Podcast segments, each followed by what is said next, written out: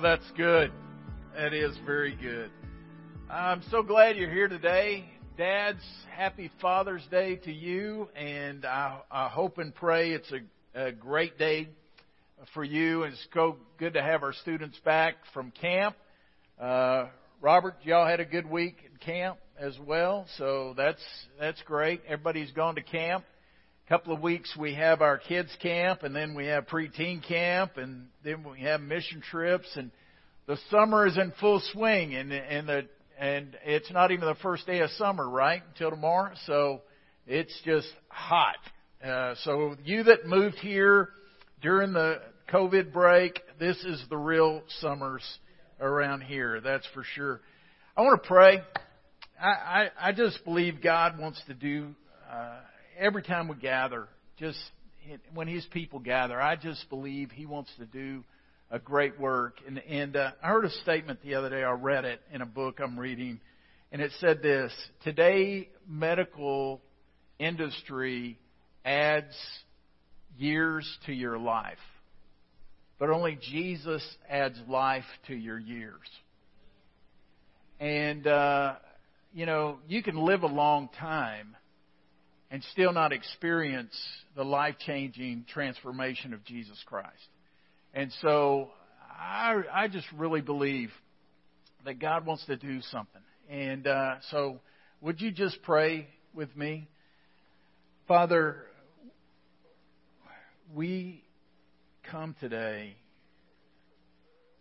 not to have our ears tickled, not to uh, just sing songs and not just feel good. But Lord, we came today with high expectations of the King of all kings, the King of the universe, that we just got to come together and to worship you. So, Lord, the question is not, are we pleased today, but are you pleased?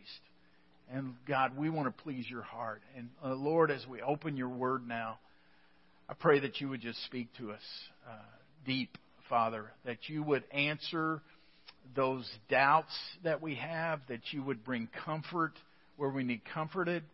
But Lord, you will disturb where we need to be disturbed. And so, Lord, we trust you today in Jesus' name. Amen. Amen. Microsoft did a um, a survey, or actually a study, and they were studying the attention span of the average individual. And initially, when they did the study, it was 12 seconds was the attention span of the normal person. 12 seconds. They did it again, and it's now down to 8 seconds. So every 8 seconds, I have to reboot to try, to keep your attention today. And, uh, but that's just the way our, our day is. You know, we don't want to spend time to watch a whole video. We want to TikTok it where it's down to seconds. And we want our food even before we order it. I think that's the goal of Amazon, to have something at your house before you know you want it. Because they get it there so fast. And, and that's just the day we live in. We want it instantaneous. We want it now. We want to microwave it. We just want we want to purchase it and we have it. We want the latest, greatest. This, this is just our culture today. We're the tyranny of the urgent. Whatever is screaming at us right now, that's what we want. And uh, what I love about the kids going to camp is they don't love it necessarily because it, it has to take root by Wednesday. It's just getting off of the stimulus of social media, stimulus of phones for a little bit to try to calm, calm down. But when it comes to our growth as followers of Jesus, we want it automatic. Man, I, I, I did everything you tell me to do. I, I come worship. I was baptized. I, I come to a Bible fellowship. I do these things. We want it instantaneous to be super Christian all of a sudden. I want you to know it takes time. It, it's going to take a lifetime. But yet you take the steps today to set things in motion for you to be able to experience fully all that God has for you. And so if you have your Bibles, I want you to turn with me to Philippians chapter 3. And in Philippians chapter 3, last week we dealt with the first part of it. Today we're going to pick it up in verse 12. And we're calling this message today, the one thing. The one thing. What is your one thing that uh, your life revolves around and that you're pursuing? So, Philippians chapter 3, it will be on the screen as well. Verse 4, I'm going to read through verse 16, and then in a minute we'll pick up verse 17. This is what it says. Not that I have already obtained this or am already perfect, but I press on to make it my own. Now, just so if you weren't here last week, Paul's complete desire is to know Christ and the power of his resurrection and the fellowship of his suffering so that he might conform to him even in his death so that he might attain to the resurrection of the dead. That's what he, his whole life is knowing, I want to know Christ. So that's what he said. I, I haven't already obtained this. I, I am a, a, man in process. Uh, because Christ Jesus had made me his own. Verse 13. Brothers, I do not consider that I have made it my own, but one thing I do, forgetting what lies behind and straining forward to what lies ahead, I press on towards the goal for the prize of the upward call of God in Christ Jesus. Let those of us who are mature think this way. And if any, in anything you think otherwise, God will reveal that also to you. Only let us hold true to what we have attained. Let me, let me stop there uh, just a moment. Paul says, I'm not, I'm not perfect yet. Now the word perfect here doesn't mean without blemish. It means complete. It means whole. If you, you, uh, he is pursuing that which he is, that which he was created for. And that will be his completeness. But it's going to be simple, the points today. And I encourage you to jot down notes because um, the shortest pencil is better than the longest memory, and maybe your attention span will increase a little bit. But point number one is just simply write down changing. Changing. Uh, and I believe, and what Paul stresses here, is that believers in Jesus Christ ought to always be growing and progressing. There's a change that is taking place. Um, and Paul admits it. Not that I'm there yet, but I press on. I press on for it. I, I, I'm not there yet. And here's the deal. Paul had to recognize where he was before he could go to where he was going. Now, here's the deal. We, we want to say, what's the, how many miles is it to Dallas? How many miles is it uh, San Antonio? How many miles is it to New York City? And so we f- start figuring out how many miles it is, but the, before you can figure out how many miles it is, you need to know where you are. So we're in Round Rock, Texas, so how far is it from Round Rock, Texas to Dallas? How far is it from Round Rock, Texas to New York City? And so you've got to admit where you are. And that's what Paul is doing. Not that I've attained this. I am not complete yet. I'm just a person in process. We're all in process. But are we willing to look at where we are today to see where we are going? And to see where God is leading us? And can we turn around and see that we have come so far? And so here's my question for you today. Have you progressed in your faith? I mean, have you progressed beyond uh, a childhood decision to follow Christ? Have you progressed beyond a, another time when you rededicated your life? Have you progressed on in your walk with Jesus Christ? Now, when uh, Michael and Raquel were up here with Emmy Jane, she's she's little.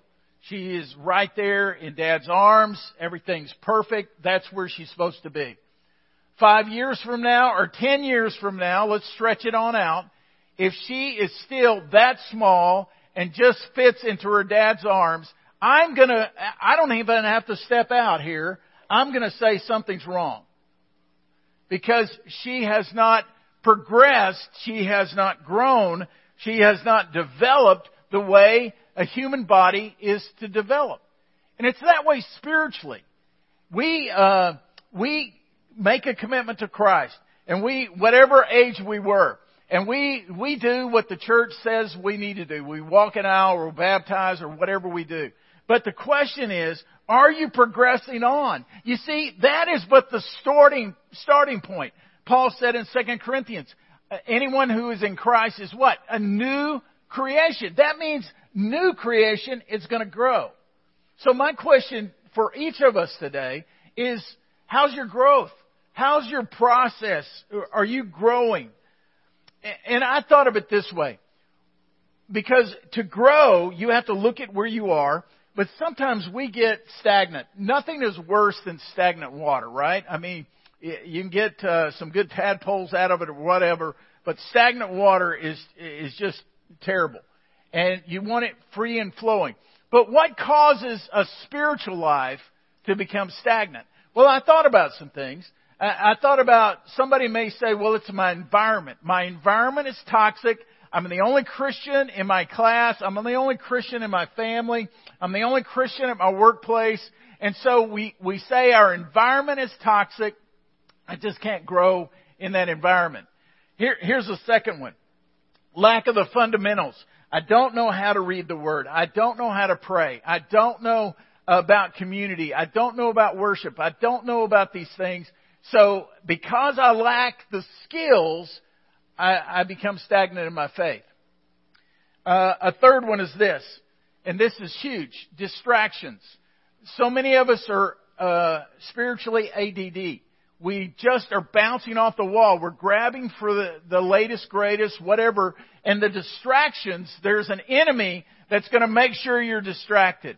Whether you're distracted from your work uh, or your uh, social media or whatever, you're just distracted. And so you're not single focused. You don't have that one thing in your life. So you're pursuing everything. So there's no growth taking place and you stagnate in your faith. Here, here's a fourth one is just a lack of spiritual appetite. If you, if you have no spiritual appetite, you're not going to pursue Christ. You, you, you're not going to pursue after him if you do not have a hunger. And Jesus even said, Blessed are those who hunger and thirst for righteousness, for they will be the satisfied ones. It's not those who just live life out and, and we hunger and thirst after many things, but do we hunger and thirst after Christ? And so we, we stagnate because we have no hunger and thirst. Here's, here's my thought, because I can look at my own life. I can look at my environment. I can look at, at not knowing the fundamentals. I can look at uh, each of those, each of those four things that I gave. You know what those are? They're excuses. They're excuses for not growing spiritually. That's what they are. We can blame it on anything. We can blame it on our culture. We can blame it on the world. We can blame it on anything. I tell you, they're excuses. And the problem is not the environment and the culture. The problem is our hearts. Our hearts have a problem. In fact, in Jeremiah, I'm going to turn to it right quick. Jeremiah chapter 17, Jeremiah the prophet wrote this. He said, The heart is deceitful above all things and desperately sick. Who can understand it? I, the Lord, search the heart and test the mind to give every man according to his ways, according to the fruit of his deeds. So I'm going to challenge you as you look at this change that ought to be happening in your life. Have you made excuses? Have we made excuses? Have, have we decided, oh, the church didn't feed me or, uh, you know, the worship's not good enough, the preaching's not good enough, you know, those people don't like me in my small group, whatever. There are a thousand excuses for people to stagnate spiritually. And I want to challenge you to examine your heart today. Number two is this. Write down the word compelling. Compelling means to desire something greatly. There's something that pushes you on. And so what Paul says here is that believers' lives should be compelled to pursue the prize. That one thing. To pursue that one thing. And Paul uses some great vocabulary in here that I want to just address a little bit. First of all, he says, I press on. Press on is not a word we use very often, but it's, it's this. I pursue not a moving target, but I pursue a fixed object. In other words, he says, I press on to the prize. I press on to this completeness, completeness, this knowing Jesus Christ. I pursue that. I press on. It's a fixed thing. In other words, it's not that God is over here one day, and so I'm going that direction. God is over here another day, I'm going that direction. No, He's fixed, and we're moving towards Him. And uh, let, let, let me give you a thought right quick. You want to know how you make your marriage strong? A husband and a wife both pursuing the prize, you automatically become closer together. So I just throw that out to you. So, so it's a fix. I, I'm headed for this fixed thing. And so the, he presses on, he pursues. And the picture is of the old Olympic Games or Isthmus Games where instead of running for medals, they ran for crowns like laurel leaves and they would put them on a pillar. And what the runners would do is they would fix their gaze upon that crown and that's where they're headed for. And hear this. He uses terminology here that he is forgetting what is behind and he is pressing on to what is ahead. And forgetting what is behind, here's the deal. He's not running looking at the other runners. He's pursuing the prize. Man, we're terrible in our culture of comparison mentality. I compare myself to you. I compare my Facebook page to your Facebook page. I, uh, I compare your Instagram to my Instagram. I compare your kids to my kids.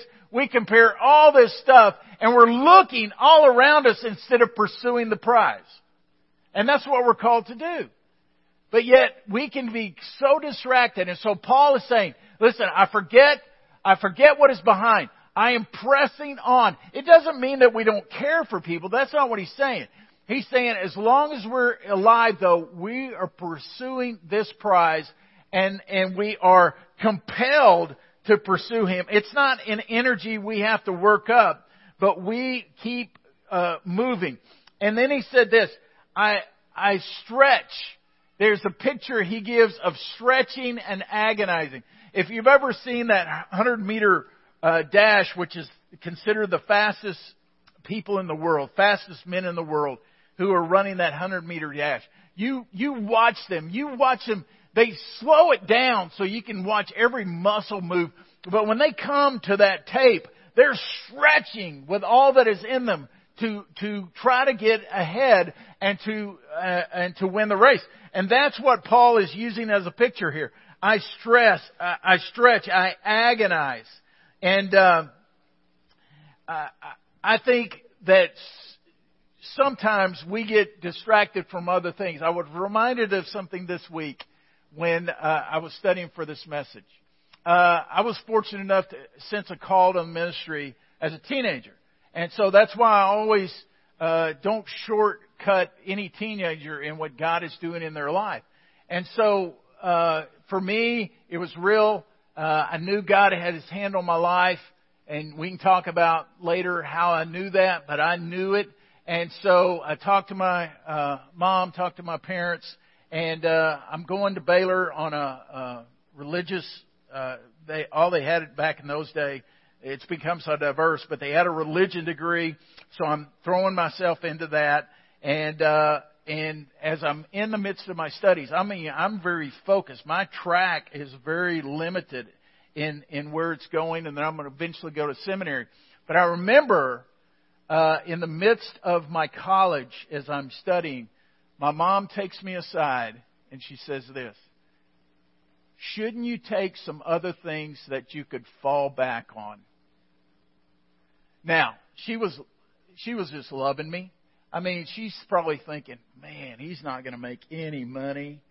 He's gonna he's gonna lead his his kids and his family. Uh, you know, they'll be impoverished. They're going to have to ask people for money and this kind of stuff. I, I know what she's thinking in her head, but yet sometimes we can get distracted by people saying, "Should you fall back on something? What if this Jesus stuff isn't real?" Well, I, you know, it's good for a season in your life, but what if it's not real? Listen, as believers in Jesus Christ, it's either everything or nothing. And so we have to pursue after Him. And that's what Paul is saying here, is that he said, I forget what is behind and I press on towards the prize, my fulfillment. I don't think the prize he's talking about is heaven here. I think the prize is that full contentment on why I was created the way I was created. I think so often we're, we're so busy thinking about heaven. And heaven, yes, Paul even thought about heaven. We talked about that in the letter. But yet, we got to realize the thief comes to steal, kill, and destroy, but Jesus said, I've come that you might have life to the fullest. And so it's that prize of living life to the fullest for Jesus alone. He's the prize that I pursue after. Now let's pick it up in verse 17 through the end of the chapter. It says this Brothers, join in imitating me and keep your eyes on those who walk according to the example you have in us. For many, of whom I have often told you and now tell you even with tears, walk as enemies of the cross of Christ. Their end is destruction. Their God is their belly, and they glory in their shame with minds set on earthly things. But our citizenship is in heaven, and from it we await a Savior, the Lord Jesus Christ, who will transform our lowly body to be like His glorious body by the power that enables Him even to subject all things to himself. Let's stop. I got two more points. The next one is this. Write down the word copying. C-O-P-Y-I-N-G. Copying. Um, believers should live lives worth copying. Uh, it seems like Paul is a little arrogant here. He says, imitate me. And then he says, imitate others that model my imitation. And, and we're thinking, okay, Paul has already said he's not there yet, so he's in progress. He, he's in the process of becoming what God is developing him to be, and now he's here saying that we are to imitate him. He, I don't think he's saying imitate my every action, but you imitate the hunger, you imitate the straining, you imitate the pressing on for the prize that is there. You copy. I, I think, believer, even though we're at different stages in our spiritual maturity, we must live it out daily so that others can see. And if you're struggling in this area, here's my coaching. Find someone who you know is growing in their faith and begin to model them. I guarantee you, hang around them enough, you'll start to develop that hunger. And, and so find that person. And you be that person for somebody else that they can model and copy you. Live a life that's worth imitating. But there's a major problem today. Here it is. I wrote it in bold letters. Many believers are giving a terrible example to follow. We live in a culture where people will claim Christ, but they are not living, leaving a, a good example. There's worldliness, there's consumerism, there's whining, there's grumbling, there's lack of unity. And the world looks at that and says, I don't want to have anything to do with that. And so we're called to be different. We're called to copy people like Paul, but we're ca- called to be an example for others. Dads, let me talk to you a minute. You, you, did, you knew I wouldn't get out of Father's Day without talking to you. I want to challenge you, dads, today. Dads, three things. First of all, you must see ahead the pitfalls for your family. Dads, you're called as protective agent. You need to see those pitfalls for your family that are coming. Secondly, dads, you are called to set the spiritual tone for your family. It's easy to pass it off to your wife. And many men have seen the spiritual life as passive instead of uh, aggressive. We like aggressive things. I like aggressive things. I, I like things that call me to action. That's why I love following Jesus because it's not a passive thing. It's a very aggressive thing. But we must set the tone, men, for our homes. And then thirdly, you must be the model of spiritual growth and maturity for your family.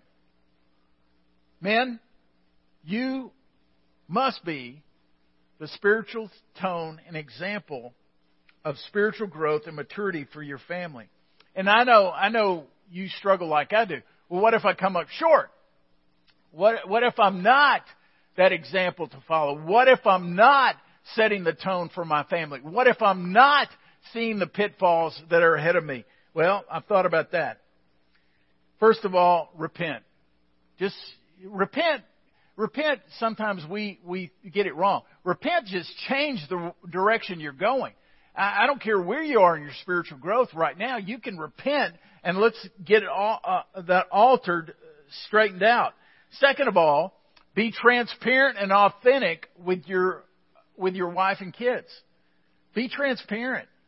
Be willing to sit down with your kids and say, listen, I have not been the spiritual leader I need to be.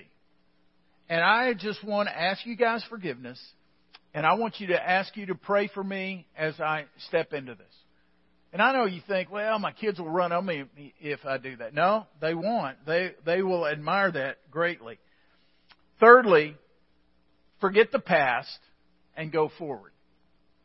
I know the tendency because the enemy is whispering in our ears, men, all the time. You're not worth it. You've tried this before. You failed. You're a good breadwinner. I mean, you bring home the bacon. Surely you don't. Not not more is expected of you. And these lies just get whispered in our ears, and some of them are truth. You know, look at your thought life. It's yeah. I mean, yeah. And these they come, but we need to, like Paul said, I'm forgetting what is behind. I'm not looking at the other runners right now. I'm putting my eyes on the prize. And men, you're called to do that. And then fourth thing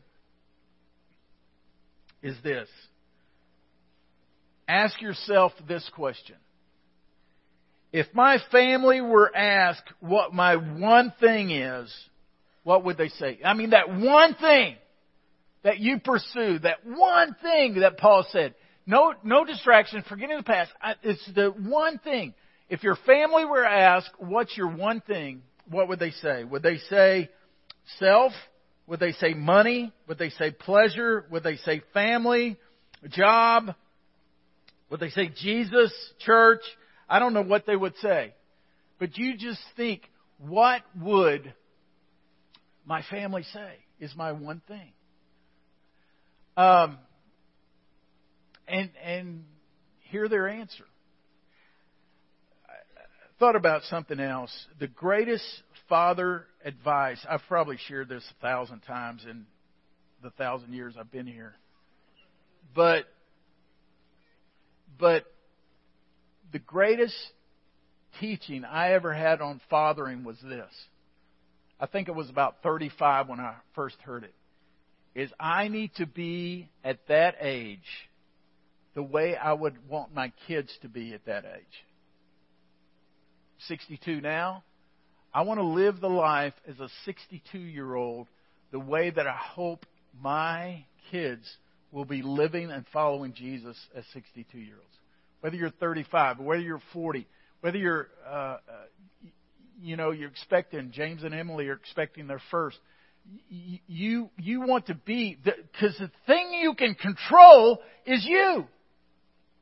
Your kids, listen, I, I, I love teenagers to death. But you that parent teenagers realize you're the dumbest you're ever going to be. Because your kids will remind you how dumb you are. We've lived through it. But you know, you're not going to change and they're going to be 25 someday and you're brilliant. Especially when they have their first kid. You're brilliant. But what I'm saying is, is live your life as you would want them to live when they're your age. Fourth and last point Write down citizenship. Citizenship. Believers should represent their citizenship. Notice what he said there at the, uh, at the end of the chapter. He says, he said, Our citizenship is in heaven, and from it we await a Savior, the Lord Jesus Christ. Our citizenship is in heaven. Now, the people in Philippi understood this because they were, uh, they were located thousands of miles away from Rome, the city, but Rome had expanded by its uh, dominance for so many, such a landmass that they would put certain cities, and Philippi was one of those cities, that they would make many Romes. The architecture, the culture, the worship, everything would be like mini Rome there. And citizenship, uh, remember I told you that over 60% of the people were slaves. They weren't citizens. And uh, eventually, if somebody won their citizenship, maybe through the military or some other reason, it was cherished because that citizenship was there. And so what what happened is is they would become mini Rome. Now, the people understood that. So when Paul says our citizenship is in heaven, what he is saying is, listen, just like you're not in Rome, but you're living a mini Rome, just because you're not in heaven, you need to bring heaven to earth and you need to be living as a follower of Jesus Christ right here. And that's what we're called to do.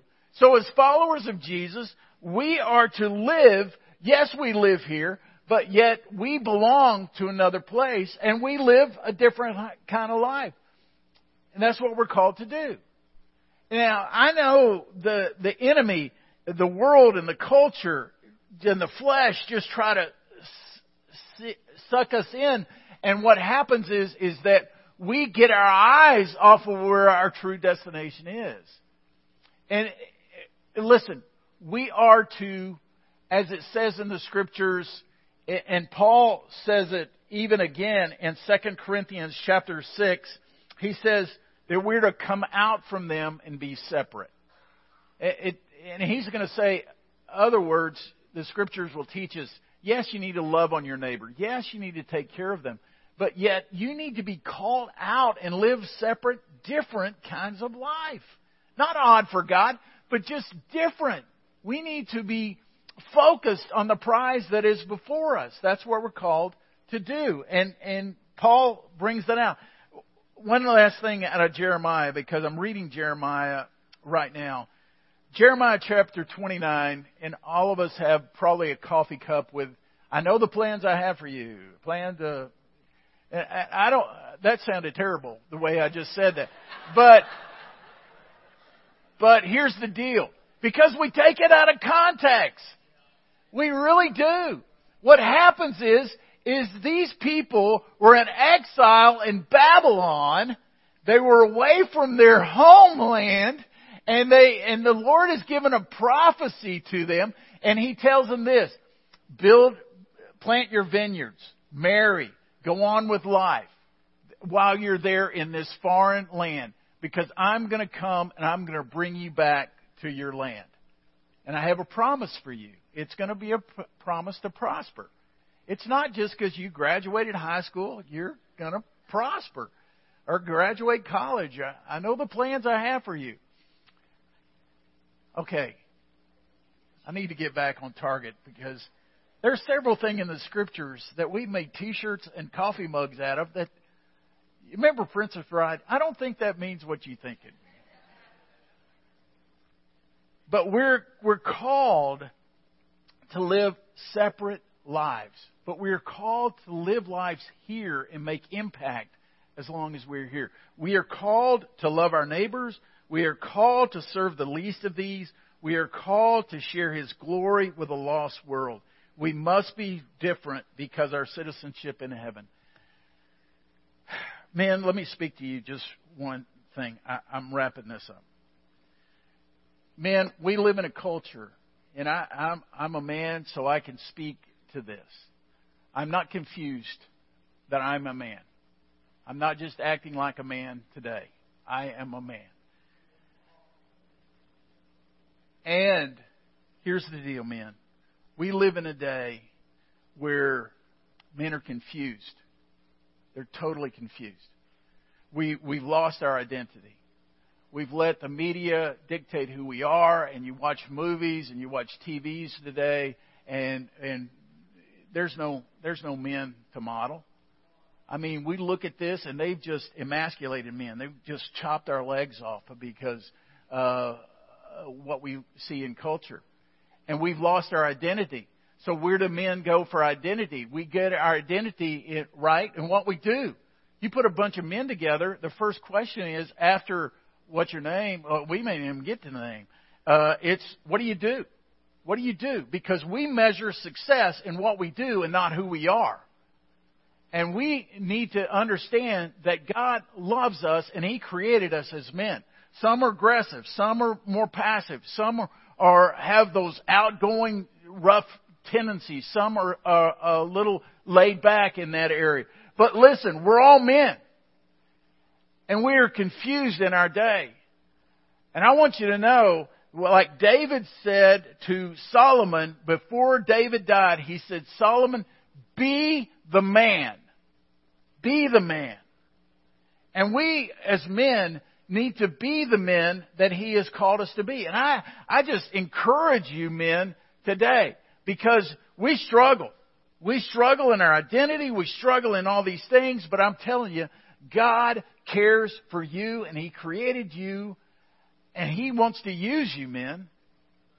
And so here's what I want to do. I want to ask all the, the males in the room to stand. All the males. Just because you're not a dad, that's fine. I want all the males to stand. You know, at Mother's Day, I commissioned ladies because so often ladies feel like what they may do is secondary, and it's not that way at all. And men, I just want to take a moment to commission you, if you'll allow me today.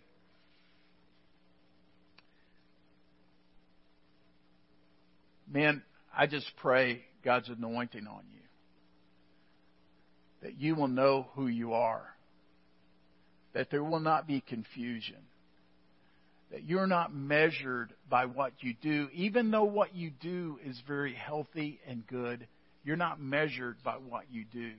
You're measured by whose you are. And you belong to the King of all kings, and He has set you apart, and He wants to use you. And I think what Paul is saying today, he's calling you out, he's setting you apart for His kingdom work. Now, some of you are, are electricians and plumbers, and some of you are bankers, and some of you are computer people. I want you to know that's just your disguise. You're a missionary for the Lord Jesus Christ.